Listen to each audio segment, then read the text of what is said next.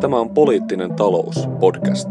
Podcast politiikan, talouden ja poliittisen talouden ilmiöistä. Tervetuloa Poliittinen talous podcastin pariin ja tervetuloa eritoten meidän tämänkertainen vieras, maailmanpolitiikan professori Teivo Teivainen. Mukavaa, että pääsit, pääsit mukaan. Mahtavaa ja kiva päästä tänne tutustumaan teidän studion saloihin, kun aina innostuneena kuuntelen teidän lähetyksiä, niin nyt näin missä niitä oikein työstetään. Ja näet varmasti, että kyllä tilat on niin kuin tosi poikkeukselliset. Viimeisen päälle. Niin, ja tämä valtava kamppailu tuotantovälineiden omistuksesta täällä studiossa, joka... Huokuu täältä. joo, joo, kyllä. kyllä. Vallankumouksellinen eetos. Mm. Mutta siis täällä siis Teivon lisäksi Lauri Holappa jälleen pienen tauon jälkeen mukana tuottamassa sisältöä ja meikäläinen Timo Harjuniemi, mutta tervetuloa vielä Laurillekin Kiitos. mukaan vakikaartiin. Mutta ajateltiin vielä Teivon kanssa käydä hieman läpi tota Brasilian poliittista tilannetta, Brasilian poliittista taloutta ja jos, jos ehditään ja aikaa jää, niin ehkä myös miettiä Brasilian poliittista kehitystä vähän laajemmin liberalismin kannalta, joka, liberalismin, joka on tietysti Teivolle ää, tuttu aihe siitä paljon kirjoittaneena ja sitä pohtineena, mutta ehkä ihan tämmöinen nopea taustatus vielä. Varmasti moni on tilannetta ja Brasilian kehitystä viime päivinä ja viime viikkoina, kuukausina seuraillut, mutta tilanne on siis sellainen, että viime sunnuntaina Brasilian presidentiksi valittiin Jair Bolsonaro, joka tuli tunnetuksi ja herätti kohua tällaisista hyvin rasistisista, transhomofobisista ja fasistisistakin lausunnoistaan. Bolsonaro tässä vaalien toisella kierroksella löi PT-työväenpuolue Fernando Haddadin. Ja ajateltiin tosiaan, Teivo, joka on paljon latinalaista Amerikasta kirjoittanut ja sitä tutkinut, ja teiltä tuli, sulla onkin tämä kirja tässä studiossa mukana. Teiltä tuli Helsingin Sanomien toimittaja Maria Mannerin kanssa pari vuotta sitten kirja Brasiliasta.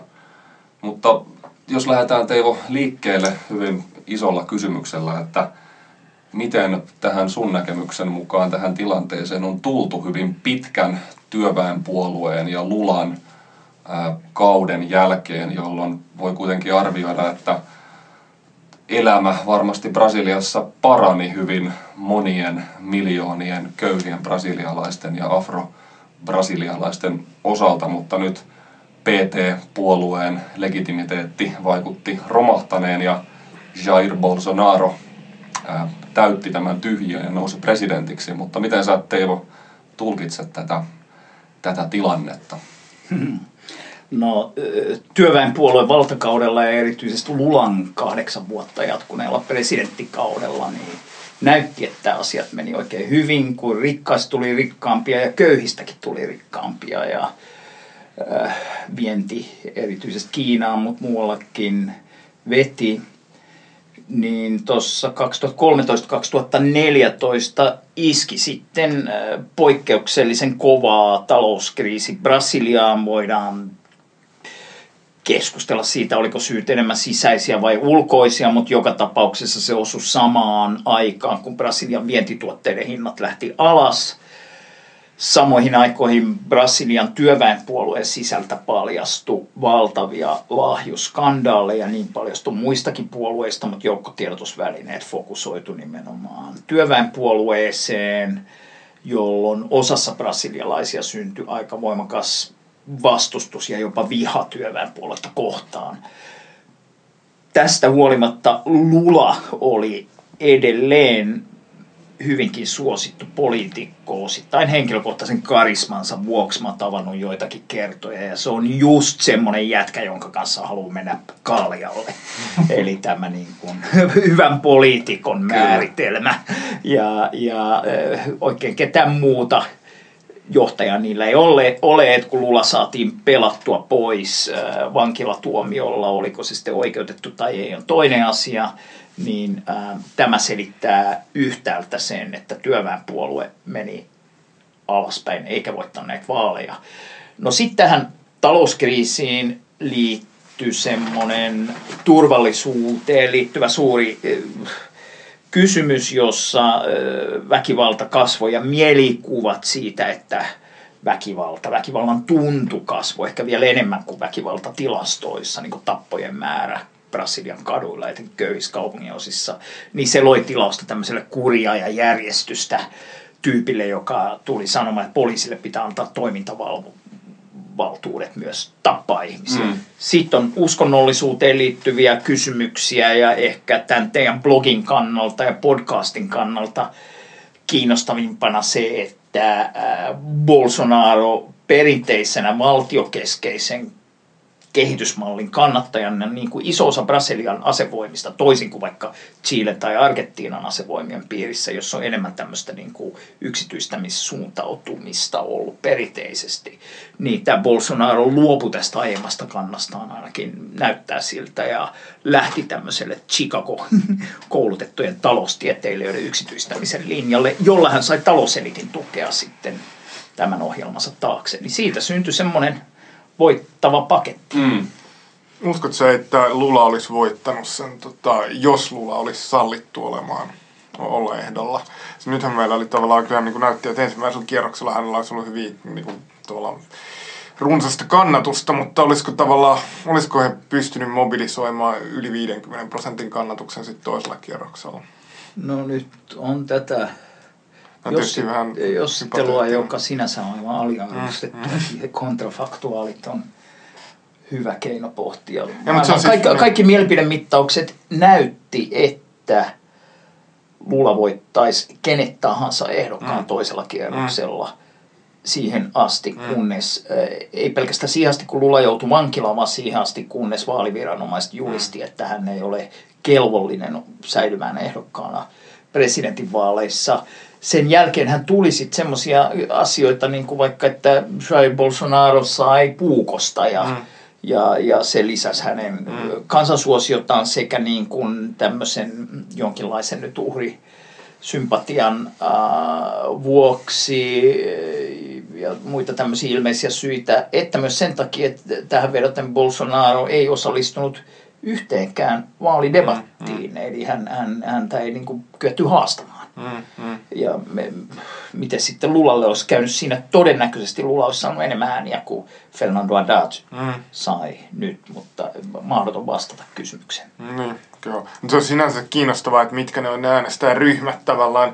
Että on, siis sehän on tot, se, sehän, jos me katsotaan, niin niin kuin ihan tavallaan tilastollisesti, niin se vaikuttaa, että korkeasti koulutetut äänesti Bolsonaroa, hyvin toimeen tulevat keskiluokkaiset äänesti Bolsonaroa ja niin kuin tämä, se, tavallaan se kannatuksen ydin oli siellä. Mutta sitten kuitenkin se, mikä oli myös niin kuin mielenkiintoista, että saisit niin kuin, vaikka niin kuin niin kuin suurempi osa esimerkiksi köyhistä äänesti sitten Haddadsia, niin, niin tota, sitten kuitenkin oli lopulta ää, niin, että tota, myös, myös niistä suhteellisen suuri osa kuitenkin äänesti tota, Bolsonaroa. Et ilmeisesti on jonkun verran sellaisia ihmisiä, jotka sitten niin kuin olisi ollut valmiita äänestämään Lulaa, mutta koska Lula ei ollut, niin he meni sitten niin kuin, tavallaan Bolsonaron taakse, mikä on tietyllä tavalla voidaan ajatella vähän erikoisena No joo, Lulassa on semmoista kansanomaisuutta, jota, jota niin kuin tavallaan omalla autoritarisella tavallaan Bolsonarostakin löytyy. Mm.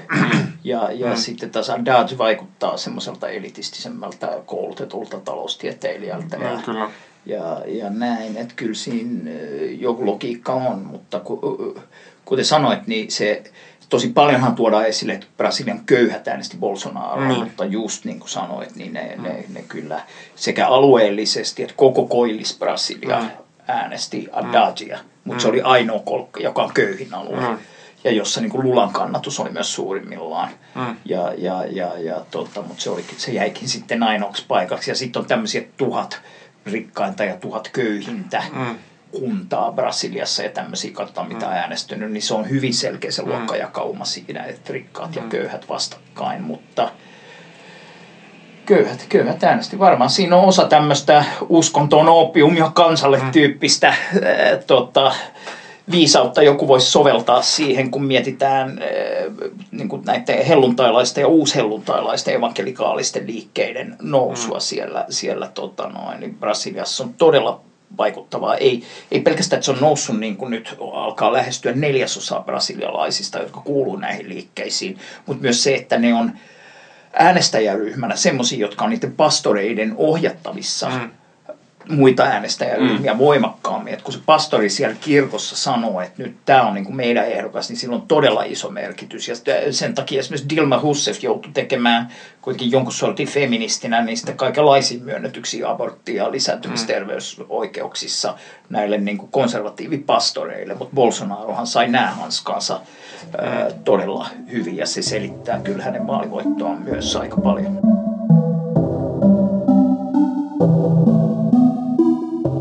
Tässä olisi jotenkin sellaisen poliittisen keskustan tai Brasilian keskusta oikeiston rooli tai sen jonkinlaisen varmaan pikemminkin katoamisen rooli tässä, tässä koko vyhdissä, että minne, minne se, on, se on kadonnut vai onko se kadonnut vai onko se vaan siirtynyt, on, ovatko ne äänestäjät siirtyneet sitten yksinkertaisesti Bolsonaron äänestäjiksi? Miten sä Teivo näet tämän tilanteen? No kyllähän tämä oli esimerkki siitä, että että semmoisessa valintatilanteessa, jossa ihmisoikeuksia ja demokratiaa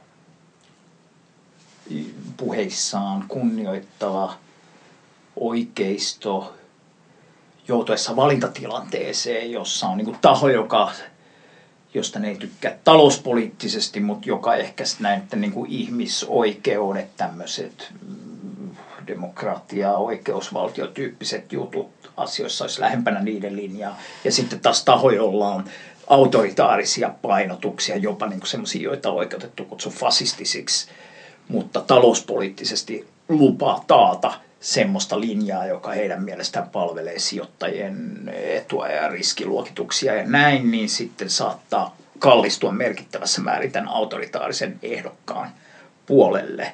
Ja kyllä tämä ihan semmoinen klassinen koulukirja esimerkki tämmöisestä kallistumasta oli, kun katsoo niitä perinteisen oikeisto- ja keskusta-oikeiston tyyppejä, että siellä osa asettu avoimesti, vaikkapa nyt Sao Paulon kuvernöörivaalit, voittanut Sao Paulon entinen kaupunginjohtaja, ja nämä on aika isoja niin kuin, Kyllä. palleja Brasiliassa, Sao Paulon kumpikin näistä, mm. näistä niin tota, Suaudoria niin tota, äh, asettu avoimesti sitten tästä perinteisestä oikeisto, Tämä, mikä on vähän niin kuin Brasilian kokoomus, mm. PSDB, se on hassua kyllä nimeltään Brasilian mm. sosiaalidemokraattinen mm. puolue, mutta sillä ei ole mitään tekemistä niin kuin, tämmöisen kansainvälisen sosiaalidemokraattisen liikkeen kanssa, mm. niin tota, mm, asettu avoimesti Bolsonaron puolelle. Sitten taas esimerkiksi saman puolueen ehkä se tärkein patriarkka Fernando Enrique Cardoso, joka oli presidenttinä kaksi kautta ennen Lulaa,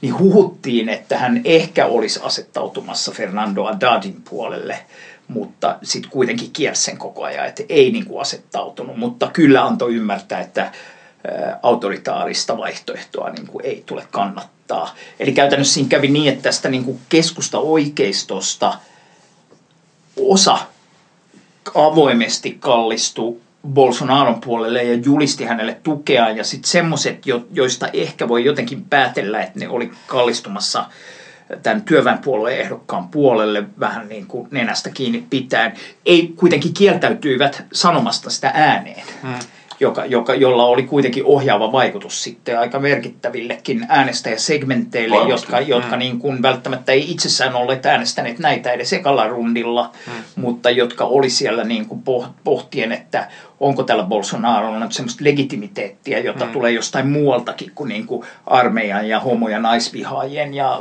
uusevankelikaalisten niin kuin kristittyjen skenestä, niin ne loi sitä semmoista legitimiteettiä, joka rauhoitti myös sijoittajia onhan tässä sitten taustalla niitä, sitten noin varmaan just niinku tavallaan sen niinku eliitin osalta, sitten, mutta sitten niinku mitä politiikan tutkija David Adler tästä laittoi ihan mielenkiintoisia tilastollista dataa, hänellä on ollut tämä teesi niin kuin pidemmän aikaa jo, että sentristiset äänestäjäryhmät on lähes maassa kuin maassa kaikkein demokratia vihamielisimpiä, niin sehän niin kuin näytti, hän kävi läpi tässä myös tämän Brasilian osalta tämän datan, ja sehän oli Brasiliankin kohdalla niin kuin todella hyvin ää, toimi niin kuin tavallaan, että ne, ne tulokset, mitä oli saatu ennen vaaleja, niin tota, vi, viittasivat nimenomaan näissä sentristisissä äänestäjäryhmissä oli kaikkein eniten tämmöistä demokratiakritiikkiä. Ja sitten kun me katsottiin niin kuin esimerkiksi keskiluokkaisten ihmisten niin hyvin koulutettuja ihmisten, jotka monesti on näitä sentrististen puolueiden kannattajia, niin ne nyt kävi ilmi, että, että tämmöiset äänestäjäryhmät aika voimakkaasti siirtyi Bolsonaron taakse. Että sehän on ihan mielenkiintoinen ilmiö. Ehkä sillä mä ajatellut, että siinä on varmaan taustalla jotain tämmöistä, että sellaiset ihmiset, jotka haluaa nähdä, niin kuin, haluaa jotenkin asettua politiikan yläpuolelle, niin kuin näkee politiikan jotenkin semmoisena ja, ja niin kuin erilaisten ideologioiden niin kuin ikään kuin edistämisen tai edustamisen niin kuin semmoisena vähän likasena pelinä ja sellaisena, niin haluaa semmoisia tieteellisiä, rationaalisia ratkaisuja, niin, niin siinä on niin kuin hyvin, se on aika kaltava pinta sit suhteessa semmoiseen, että aletaan olla niin kuin koko tavallaan demokraattisten järjestelmänkin kannalta niin kuin tai kriittisiä suhteessa koko demokraattiseen järjestelmään. Joo, tosin toi suhde nyt sit tieteellisyyteen on osassa näistä niin kuin vähän, niin kuin jos nyt miettii vaikka Bolsonaro tai Trumpin niin kuin Var, varmaan tolleen, mutta sitten jos varmaan Bolsonarokin kohdalla se oli kuitenkin sitten se Paulo Guedes, joka niin kuin nimetettiin hänen tämmöiseksi talous saariksi. Niin kuin hänellähän on nyt käytännössä kolme ministeriöä yhdistetty hänen alaisuuteen. Hän on niin kuin täydellinen mm. yksinoikeus siinä talouspolitiikassa. Niin varmaan hänet niin kuin nähtiin kuitenkin tämmöisenä niin kuin Chicagon yliopistosta taloustieteestä väitelleenä henkilönä niin kuin jonkinlaisena semmoisena niin kuin, jonkinlaisena järjen äänenä tähän talouspolitiikkaan. Tämmöisenä niin kuin kiistattomana asiantuntijana. Hän on tietysti kovan luokan uusliberaali. Joo, no kyllä hän, hän hänen kohdallaan nousi vaikka esiin, että kun hän oli diktatuurin aikaan Chilessä, siis Chilen mm. diktatuurin aikaa siellä professorina Chileläisessä yliopistossa vähän aikaa, niin Mä korostin joo, että, mutta ei tällä mitään tekemistä diktatuurin tukemisen, mm. vaan koska minä olen, sano vielä, koska minä Brasiliassa olin parempi kuin muut brasilialaiset taloustieteilijät, ja täällä ei ollut minulle riittävän hyvätasoista taloustiedettä, niin sen takia pelkästään tieteen nimissä menin Chileen. Kyllä, ja kyllä. tällä ei ollut mitään tekemistä mm. minkään niin kuin diktatuurin tukemisen mm. kanssa. Et, et puheessa korostuu tämmöinen äh, ilmiö, jota mä oon joskus aikoinaan kutsunut moderniksi pappi. Mm puheeksi, mm. niin kuin, jossa korostetaan sitä talousajattelun neutraaliutta. Mm. Mm. Yeah. Kyllä. Se oli ihan mielenkiintoista, että silloin kun se Gedes, taisiko viime keväänä niin tulla mukaan tuohon Bolsonaron kampanjaan, niin kyllä sinne Bolsonaro oli saanut semmoista nostetta. Se oli siinä yli kymmenessä prosentissa ne kannatuslukemia, mikä oli hänelle tietysti niin kuin tosi isoja lukemia. Että olisi jotain semmoista pohjavirtausta ollut, mutta mut sen, sen jälkeen hän niin kuin pompsahti sinne yli 20 prosenttiin tavallaan. Ja sitten alkoi tulla niin kuin, selvästi mun ymmärtääkseni niin kuin mukaan sellaisia niin kuin elinkeinoelämän tai kärkinimiä siihen kampanjaan ja se alkoi saamaan sen tyyppistä kredibiliteettiä, mikä alkoi ehkä sitten houkuttelemaan myöskin semmoisia niin kuin jonkinlaisia tämmöisiä keskiluokkaisia, ylempään keskiluokan ihmisiä ja tällä, tä, tällaisia hahmoja niin kuin lisät tukea antamaan. Kyllä tämä, tämä nimenomainen allianssi on keskeistä sen ymmärtämiselle, miten se, koska pelkästään sillä niin kuin evankelikaalisten, mm. konservatiivikristittyjen ja sotilashallitusta ihailevien homovihaajien niin kun liitolla ei kuitenkaan niihin prosenttilukemiin mm. noustaisi, mm. mihin hän nousi. Ainakaan, jos ne sitten vastakkaisia arvoja edustajat niin kuin systemaattisesti panis hanttiin, mutta nyt kun saatiin osa varmasti talouselitistä, joka ei tunnustaudu homovihaajaksi mm. eikä sotilashallituksen mm. kannattajaksi eikä uuskonservatiiviseksi mm. kristityksi, niin sitten – sitten mm. lähti tähän pragmaattisista syistä tuota, äh, mukaan nimenomaan tämän Bolsonaron talouskäännöksen, eli oman ideologisen tai talouspoliittisen linjan niin kuin reivaamisessa sen jälkeen, kun se reivasi sitä tuonne yksityistämisen suuntaan. Joo, eikö sinne sitten varmaan sitten niin kuin jollain tavalla auttoi niin kuin se PTn aika pitkäaikainen diskreditointi tavallaan siinä semmoisessa mediakeskustelussa ja tällaisessa, niin sellaista niin kuin, öö, nimenomaan tämmöistä näitä keskusta-oikeistolaisiin puolueisiin ja ehkä jonkinlaiseen keskiluokkaan ja tämmöiseen niin kuin liberaaliin talouspolitiikkaan samastuneiden ihmisten oli, niin kuin, oli helppo tavallaan öö, kokea semmoista jonkinlaista aversiota siihen PT. Joo, PT. ja kyllähän se kun paljastui, koska iso osa tästä näistä lahjontaskandaaleista liittyy valtionyhtiöihin, mm. valtion öljyyhtiöihin ja muihin, muihin tota, valtioomisteisiin butiikkeihin, niin sit se niin kuin käsitys siitä, että tämmöinen niin kuin valtion byrokratia ja siihen liittyvä liiketoiminta, niin siinä on, se on altista korruptiolle mm. tämä niin kuin puhe mm, mm. vahvistui sekä ja sillä populaarimmalla mm. tasolla että sit jossain niin kuin eliitin mm. keskuudessa mm. aika paljon ja tietyssä mielessä ihan ymmärrettävällä mm. niin kuin tavalla mm. siinä mielessä, koska ne, nämä, nämä niin kuin, tavat, joilla Brasilian valtio ja sitten siellä on tämä valtava kehityspankki, jonka mm. budjetti on paljon isompi kuin Maailmanpankin ja, ja, mm. ja, ja sitten nämä niin kuin firmat, että sanotaan, että okei, sä oot niin kuin lihantuottajafirma, otappas tuosta vähän puoli-ilmasta rahaa ja tee itsestäsi maailman suurin toimija alallasi.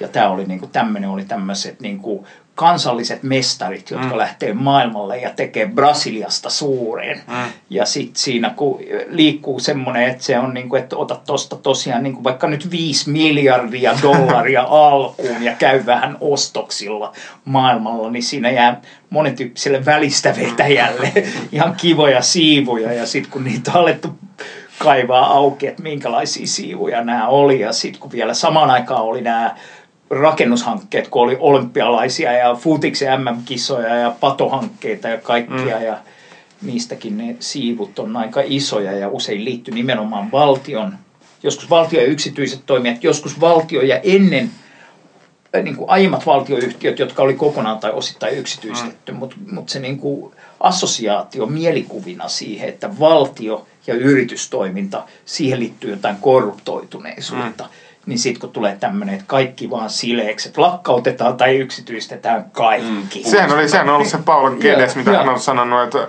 hän on ollut, että kaikki, siis koko Brasilian valtion omaisuus yksityistetään. Siis ka- se on nimenomaan, se on korostanut, että se on kaikki. Joo, kaikki. Joo, joo. se, niin se tavallaan niin toi yhdistyy ikään kuin sella, ylipäänsä, jos on hyvin vahvaa sellaista turhautuneisuutta ikään kuin poliittiseen eliittiin tai siihen, mm. miten politiikka on tehty, niin tuohon yhdistyy sitten hyvin niin kuin markkinaliberaali ajatus sitä, että nyt on pakko puhdistaa myös täällä puolella nämä niin kuin mädännäiset rakenteet ja nämä tavallaan tämä talouspolitiikka, joka on voinut olla tai varmasti ollutkin erilaisille korruption muodoille kasvualusta.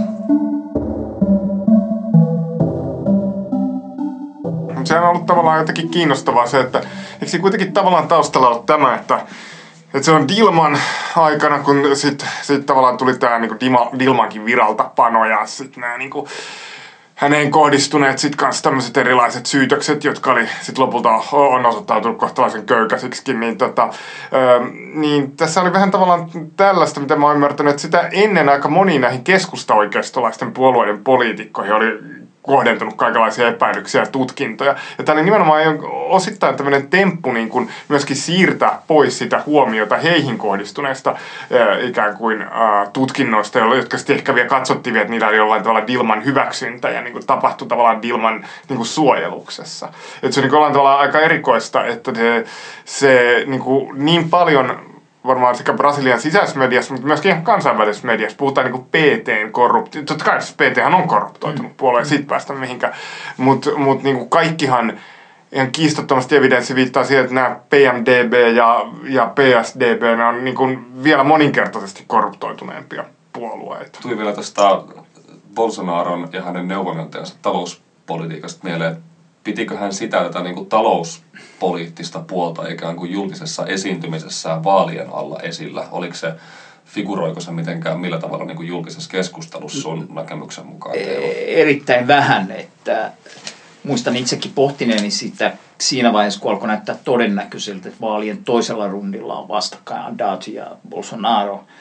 Toinen on siis äh, koulutettu taloustieteilijä, ja toinen ei. Ja, ja miten sitten niin kuin debatissa jostain niin kuin mm. talouspolitiikasta, josta Bolsonaro on usein sanonut aika suoraan, että hei mä en ymmärrä näistä mitään, mm. että taloustiimi hoitaa nämä.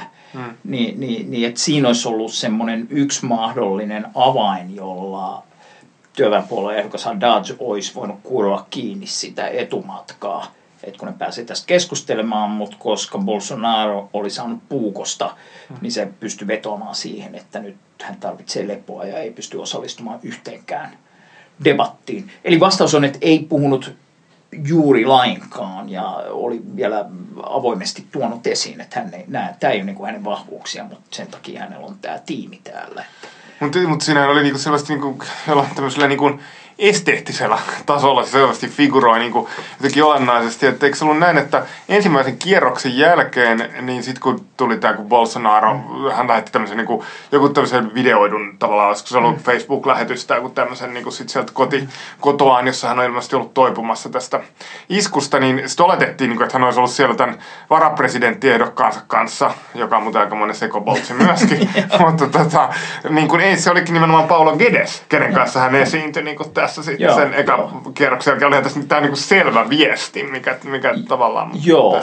Sieltä tuli kyllä, siis tuli joitakin sitten yleisellä tasolla, ja siinä oli vähän soutamista ja huopaamista. Esimerkiksi keskuspankin roolista, niin uh, tuli muistaakseni myös ihan Bolsonaronkin omasta suusta ainakin viittauksia siihen, että että keskuspankin tehtävä voisi olla sellainen, että siinä ei pelkästään käytetä niin kuin korkovälineistöä tässä niin kuin rahapolitiikassa, vaan myös vaihtokurssille pitää asettaa tavoitteita, joista keskuspankki huolehtii. Ja tämä sai osan tästä niin kuin, sijoittajaskenestä mm. ja riskianalyytikoista niin kuin älähtämään, että mm. et mitä, mitä, mitä hemmettiä, että meinaako tämä nyt, että niin kuin, tämmöinen perinteinen käsitys tai heidän tykkäämänsä käsitys keskuspankin itsenäisyydestä ja roolista nimenomaan hintavakauden ylläpitäjänä, joka ei niin kuin sekannu mihinkään muuhun, niin nyt tuodaankin niin kuin vaihtokurssi räpelöinti osaksi mm. jotenkin keskuspankin toimintaa niin, niin Bolsonaro veti tämän osittain takaisin jo ennen vaaleja, mm. niin kuin, että okei, no ei, ei ehkä, ehkä, ehkä tämä sittenkään ollut niin hyvä idea, mutta ei siitä mitään kauhean laajaa keskustelua syntynyt. Yleisellä tasolla viittasi myös sitten tähän eläkejärjestelmän uudistamisen tarpeeseen, mutta mitään kauhean yksityiskohtaista siitä ei tullut. Nyt vaalien jälkeen on tullut sitten tiimiltä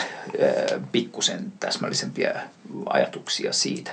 Miten sä ajattelit, että jos ikään kuin tässä on Bolsonaro on tavallaan pystynyt yhdistämään tällaisen tietyllä tavalla anti-elitistisen diskurssin tällaiseen tiettyyn aika niin sanottuun vastuullisen talouspolitiikan tai markkinaliberaalin ää, talouspolitiikan teon, teon puheen parteen ennen kaikkea, just kuten sanoit, niin kansainvälistä sijoittajaluokkaa miellyttääkseen tai ainakaan jotain liian niin säikäyttäisi heitä, niin jos ja kun on kuitenkin vaikuttaa ihan mahdolliselta, että tällaisen talouspolitiikan tulokset tulee vaikka sanotaanko köyhempien brasilialaisten kohdalla olemaan aika hankalia, niin miten hän pystyy tavallaan kuromaan tätä konfliktia umpeen tai sovittelemaan tätä konfliktia, ja mitä siellä tullaan tässä mielessä näkemään tai yrittämään? No on ihan mahdollista, että jotain sellaisia köyhäinapuohjelmia, joita PTn kaudella edistettiin, josta osa oli käynnistynyt jo Fernando Enrique Cardoson presidenttikaudella, niin Bolsa Familia ja sen edeltäjät mm. ja nämä, niin tuskin niitä ihan kokonaan alas ajetaan. Että kyllähän semmoiseen yksityistämistä korostavan talouspolitiikkaan voi ihan hyvin sopia sitten semmoinen köyhäinapupolitiikka, mm. joka ei välttämättä edes niin kauheasti poikkea sitten semmoista työväenpuolueen teon lähti. Ja työväenpuolueenkin poliittinen ohjelma oli vaikka se niin kuin talouspolitiikan peruslinjat oli monella tapaa toisen vivahteisia vähintäänkin kuin Bolsonarolla mm. todennäköisesti tulee olemaan, mutta kuitenkin se niin kuin ajatus, että vedetään semmoista kohtalaisen hyvää sijoittajia luottamusta nauttivaa talouspolitiikkaa erona tietysti, että jos Bolsonaro vetää semmoisen voimakkaan yksityistämisprosessin läpi, niin silloin se konteksti, missä sitä ajetaan, on, on aika toisenlainen, mutta onko joku vaikka keskuspankin rooli kauhean erilainen ää, Bolsonaron kaudella, kun se oli Luon kaudella, niin se jää nähtäväksi, mutta ei välttämättä. Mutta mu, mu, mu, mut sitten myös, että sit se niinku, ää, että sitä sitten niin kuin korjaillaan jonkin tyyppisillä sosiaalipoliittisilla toimenpiteillä – joiden, joiden niin kuin volyymi tietysti riippuu monista asioista, valtion resursseista ja siitä, miten, miten sitä sitten niin kuin poliittisesti päätetään kohdentaa.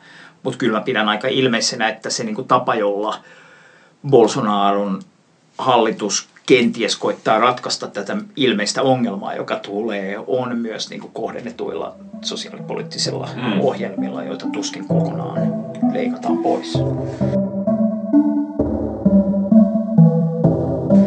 Mitä, mitä sä ajattelet sitten tästä, niin kuin, kun tästä tosiaan Bolsonarohan nyt on ehkä vähän virheellistä niin rinnastaa tavallaan Trumpiin. Että puhutaan kuitenkin, okei okay, Trump puhuu tietysti aika hervottomia myöskin, mutta niin kuin tietyllä tavalla öö, tota, Bolsonaro on niin kuin kuitenkin, tai niin kuin jollain tavalla voidaan sanoa, että ensinnäkin Bolsonaron vaatimukset on ollut vielä niin kuin kovempia myöskin ne puheet tavallaan semmoisesta niin vaikka sitä homojen hakkaamisesta ja, ja, ja sitten niin kuin nämä, just ihan, niin kuin ihan vielä lokakuussa, itse vaan pari viikkoa sitten hänellä on näitä, että hän usuttaa niin kuin, tota, niin kuin sotilaspoliisin PTn kannattajien perään ja tavallaan siis erittäin niin kuin kovaa tekstiä.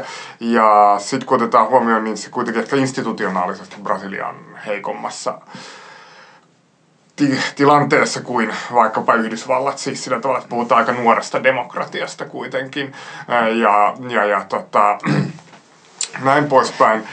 Ei ole kauan siitä, kun Brasiliassa oli vielä kuitenkin sotilasvalta, niin, niin miten tavallaan tämmöisessä tilanteessa, että onko tässä tavallaan, mitä näet, että onko aitona riskinä se, että tota, Bolsonaro ihan aidosti ryhtyy semmoisiin niin vakavasti tavallaan äh, demokratiaa, vaikka vasemmiston toimintavapauksia niin kuin rajoittavaan toimintaan, jonkinlaiseen niin kuin siirtymään jonkinlaiseen puolitotalitaariseen järjestelmään, koska hän on puhunut, toisin kuin Trump, niin hän on nimenomaan puhunut hyvin myötämielisesti vaikka Brasilian sotilasdiktatuurista ollut äh, aiemmin systemaattisen antidemokraattinen ennen tätä presidentinvaalikampanjaa.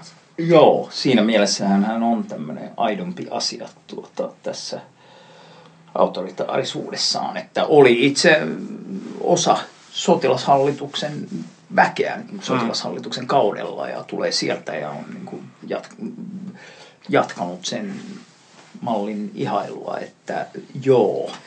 No, osa, osa puheista on, näin tietysti Trumpistakin ajateltiin ja näin, tota, että, mutta että osa kampanjan puheista on tietenkin kampanjan puheita. Nyt sitten äh, yksi kysymys on, että mikä, mikä menee läpi kongressissa, hmm. jos on toimenpiteitä, joilla tarvitaan uusia lakeja ja, ja, ja se Brasilian kongressi on aika monimutkainen hmm. asia, ehkä maailman monimutkaisin hmm. kongressi itse asiassa, niin tota, mm, mun mielestä on selvää, että vasemmisto- ja kansalaisliikkeiden toimintavapauksia tullaan jossain määrin tukahduttamaan. Tämä kohdistuu mitä ilmeisimmin esimerkiksi maattomien maatyöläisten mm. tai asunnottomien liikkeeseen, mm. joka on vähän niin kuin maattomien maatyöläisten liikkeen kaupunkilaisversio, mm.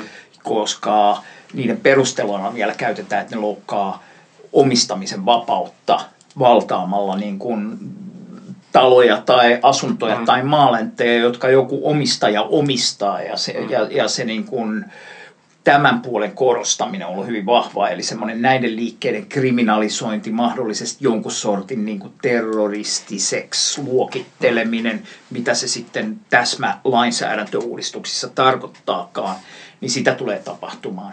Sitten semmoinen, että joka ikinen punikki ja homo ja intiaani ja feministi niin kun saa kaksi vaihtoehtoa, että maanpakoon tai vankilaan, niin ei, ei, ei varmaankaan ihan siinä laajuudessa toteudu kuin, niin kuin äh, tämmöisissä dystopisimmissa kuvissa, joita hänen maalipuheidensa perusteella on mahdollista maalata, niin mm. tulisi toteutumaan. Ja äh, miten se sitten kylmä, niin kuin tavallaan tämä tota, äh, joutuu helposti väärinymmärrytyksi, jos puhuu niin kuin tämmöisen sijoittajaluokan maltillistavasta vaikutuksesta ja siitä, että miten valtiovaltaan pääsemisellä on ollut historiallista taipumusta, vaikka meillä on poikkeuksia, vaikkapa Hitler. Tota, mutta noin niin kuin, usein sillä on niin kuin maltillistava vaikutus, tulit se oikealta tai vasemmalta. Etenkin jos sä tulet vasemmalta, niin sillä on maltillistava vaikutus. Tota, mutta, ja jolloin, jolloin niin kuin, jos ajattelee jonkun sijoittajaelitin näkökulmasta, niin varmaan semmoinen, että toteutetaan tämä tappamalla ja vangitsemalla vain vähän vasemmistolaisia sen sijaan, että toteutetaan tämä talousohjelma tappamalla melkein kaikki vasemmistolaiset, niin, niin, niin, niin osa sijoittajista varmaan pyrkii saamaan sen toteutettua jotenkin vähemmän verisesti, joka, joka on tämmöinen maltillistava me, vaikutus. Meillähän on näkynyt kuitenkin semmoisiakin, jos ajatellaan vaikka Turkin tilannetta, että no ehkä niin Brasilian demokratia nyt on ollut kuitenkin vahvempaa kuin Turkissa niin kuin jatkuvasti, ja siitä nyt varmaan päästä mihinkään, mutta joka tapauksessa voidaan niinku ajatella tavallaan sitä ennen, ennen niinku Erdoganin AKP niinku nousua, niin äh, kyllä kai sitä, jota monella tavalla esimerkiksi Euroopan unionikin tavallaan tuki sitä e-, e-, Erdogania nimenomaan AKP niinku, tavallaan oikeuksia poliittisia toimintaoikeuksia ja näin poispäin, niin, niin tota, kyllähän se lähti tavallaan siitä, että siinä oli tavallaan kovia puheita Erdoganista. Kaikki ajattelivat, että no ei tässä oikeastaan nyt mitään ihmeempää tapahdu, eikä siinä kertaheitolla mitään tapahtunut. Mutta sitten kun me on katsottu niin kuin sieltä 2000-luvun alusta, mihin päiv- me ollaan nyt päädytty, niin käytännössä ollaan sellaisessa tilanteessa, jossa niin kuin, okei, oppositiopuolueita niin kuin teoreettisesti on, niillä on edustustakin parlamentissa, mutta käytännössä niiden on niin kuin mahdotonta niin kuin syrjäyttää Erdogan Erdogan ja oikeuslaitos on otettu hänelle täysin hallintaan ja tota, äh, sitten niin kuin, äh, myöskin media on otettu täysin tota, äh, hänen, hänen hallintaansa ja valta on keskitetty vielä presidentille aiempaa vahvemmin, niin, niin tota, tietyllä tavalla niin kuin, niin kuin, onko tämmöinen kehitys? Kuitenkin tota, asteittain on, on tota, varmaan, varmaan myös mahdollinen, tai niin kuin sanotaan, että Bolsonaro, niin kuin, Bolsonaron niin kuin puheet on paljon kovempia, mitä niin kuin Erdogan. Kyllä, joo, joo, tätä, tätä mä niin kuin meinasin, että, että, ne, niin kuin, että eihän toi, toihan on ihan kesyä niin kuin Erdoganin meininki Bolsonaron puheisiin verrattuna, että kyllä mä pidän ihan mahdollisena semmoista, sanotaanko jotenkin analogista tai samantyyppistä mm prosessia. Turkki ja Brasilia on hyvin mm. erilaisia paikkoja monella tavalla, mutta niin kuin sanotaan autoritaarisuuden asteeltaan, mm. niin semmoinen mm. Erdogan-skenaario en, en itse lähtisi mitenkään sulkemaan pois. Ja siitä vaikka vielä astetta tiukempi, niin mm. joo. Mut, mut, mut tosiaan. Silloin se niin käytännössä tarkoittaisi siirtymistä täysin demokraattiseen järjestelmään. Ei toki nyt varsinaiseen minkään massamurhaamiseen, mutta niin kuin, se on se ainoa, minkä voisin niin sanoa, että ei me nyt tähän. Joo, ja sitten on tietysti se, että onko niin kuin, kyllä varmaan jotain pidäkkeitä sille, että sotilaat sais niin kuin muodollisesti valtiovaltaa käsiinsä semmoisella tavalla, joka olisi hmm. merkittävän lähellä sit sitä niin kuin varsinaisten 1970-80-lukujen sotilashallitusten aikaa latinalaisessa Amerikassa, niin kyllä siihenkin löytyy sitten semmoista mm. niin kuin, myös kansainvälistä niin kuin, sen, sen ei välttämättä tässä ole niin kuin, pidäkkeistöä. Sen ei tässä vaiheessa välttämättä niin kuin ongelma, koska jos niin kuin, sotilaat toimii niin presidentin alaisuudessa niin. ja presidentti itse tulee sieltä sotilaskoneistosta, varapresidentti tai onko se kenraali tota, on ollut vielä korkeammassa asemassa kuin Bolsonaro itse ja niin kuin näin Joo. poispäin, niin se tavallaan se käytännössä, vaikka se pysyy poliittisten, poli, poliitikkojen hallinnassa, niin poliitikot itse tulevat sotilaskoneistosta. Joo, ja toi on hy- hyvä, hyvä myös muistaa, että vaikka jälkeenpäin semmoinen sotilashallitus ja demokratia niin kuin erottelu tuntuu helposti selkeältä, kun me jaksotetaan vaikka latinalaisen Amerikan niin viime vuosikymmenten historiaa, niin kyllä silloin vaikka Brasiliassa, ehkä vähän eri tavalla vielä Brasiliassa kuin vaikka Chilessä, Argentiinassa, Uruguayssa, Paraguayssa, niin kun tuli sotilashallitus, niin se ei, ei monet kansalaiset välttämättä niin kuin ajatellut, että nyt on jotenkin niin kuin, sotilashallitus mm. eikä demokratia, puolivaaleja ja mm. oli niin kuin semmoista, että okei siellä niin kuin tapettiin joitakin, siellä mm. tappaminen oli hieman maltillisempaa kuin mm. naapurimaissa, kuin etenkin Argentiinassa ja, ja, ja siinä mielessä sitten se niin kuin, tosiaan tämä, että mikä on sotilashallitus ja mikä on sitten demokratia, niin näiden mm. välinen ero ei ole niin selkeä kuin se mm. jälkikäteen helposti mm. Mm. näyttää.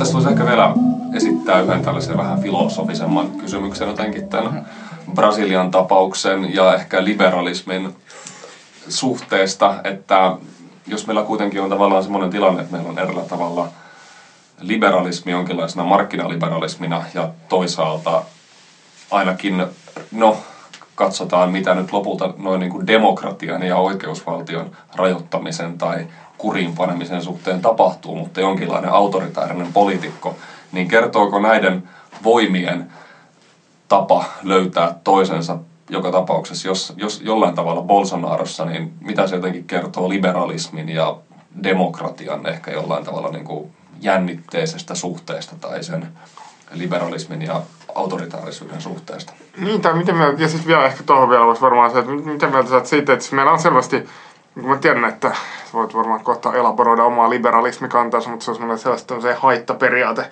perustainen. Mutta sitten meillä on niinku liberalismin historiaan itsensä sijoittavia teoreetikkoja, kuten niinku vaikka joku Friedrich Hayek, joka on niinku todennut, että, että toisinaan liberalismin suojelemiseksi pitää olla valmis siirtymään jopa niin kuin, diktatuuriseen järjestelmään, ainakin poikkeusajaksi. Ja kannatti muutenkin oli itse asiassa aika sosiaalikonservatiivi sit monessa mielessä. Niin mitä mieltä sä tavallaan ää, no, tota, tota, tota, tästä kokonaisuudesta, että voiko tämmöisiä hahmoja niin kuin nähdä osana liberalismin historiaa?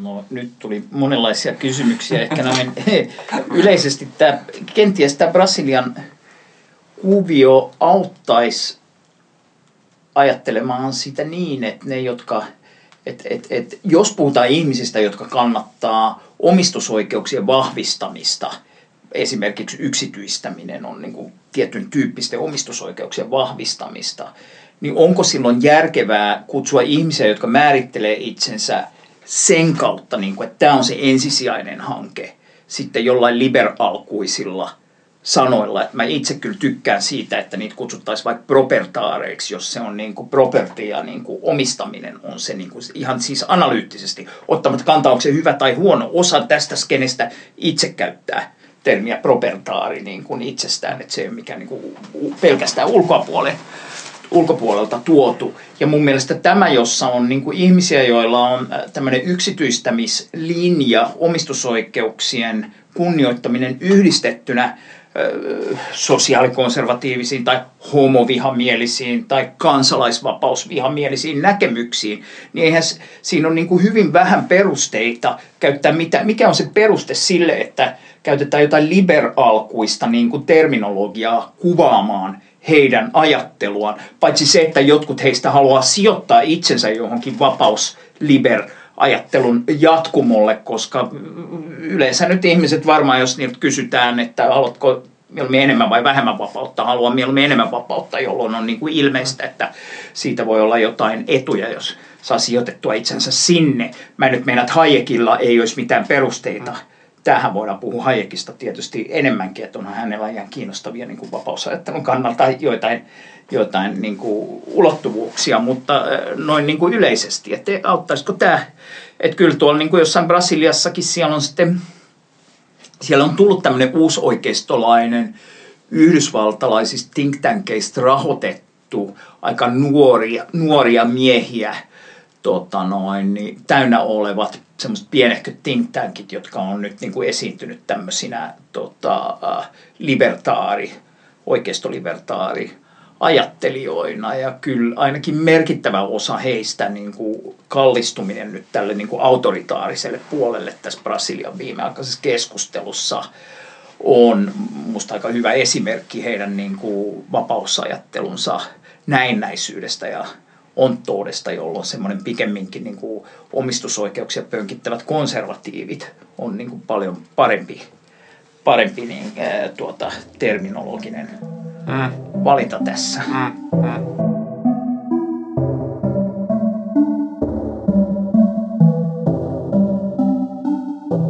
Kiitos erittäin paljon Teivo Teivainen. Erittäin kiinnostavia näkemyksiä Brasiliasta liberalismista. Ehkä joskus voidaan paneutua vielä paremmalla ajalla liberalismin kompleksisiin kysymyksiin ja juonteisiin, mutta kiitti Teivo vielä tosi paljon.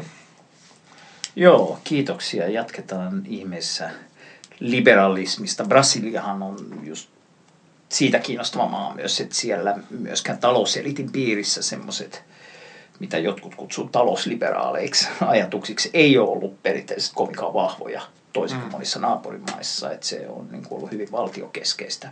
Sitä siellä on myös anarkistisia, siis vasemmistoanarkistisia, vaikkapa Rio de Janeiron anarkistifederaatiot ja muut, jotka on pitänyt vapauden lippua sitten joskus aika yksin yllä siinä maassa. Ja nyt on ilmestynyt sitten näitä, näitä tota, oikeistolibertaaria sitten yhdysvaltalaisista think tankeista, mutta näitä voidaan pähkäillä tässä joskus äh, lisää. Kyllä. Tehdään näin. Kiitos myös Lauri ja jos haluatte ja kun haluatte vielä kuunnella lisää kamaa Brasiliasta, niin käykää kuuntelemassa poliittinen talouspodcastin erikois englanninkielinen lähetys. Siinä mä juttelin Leo Custodion kanssa Brasilian tilanteesta. Hän tuotiin, tai Leo toi siihen hyvin vielä tuollaista historiallista taustaa, joten kannattaa käydä kuuntelemassa se haastattelu. Leon siis tällä hetkellä työskentelee tutkijana Tampereen yliopistossa, mutta suosittelen kaikille tuota lähetystä löytyy meidän SoundCloudista. Mutta kiitos kaikille. Yes. Yes.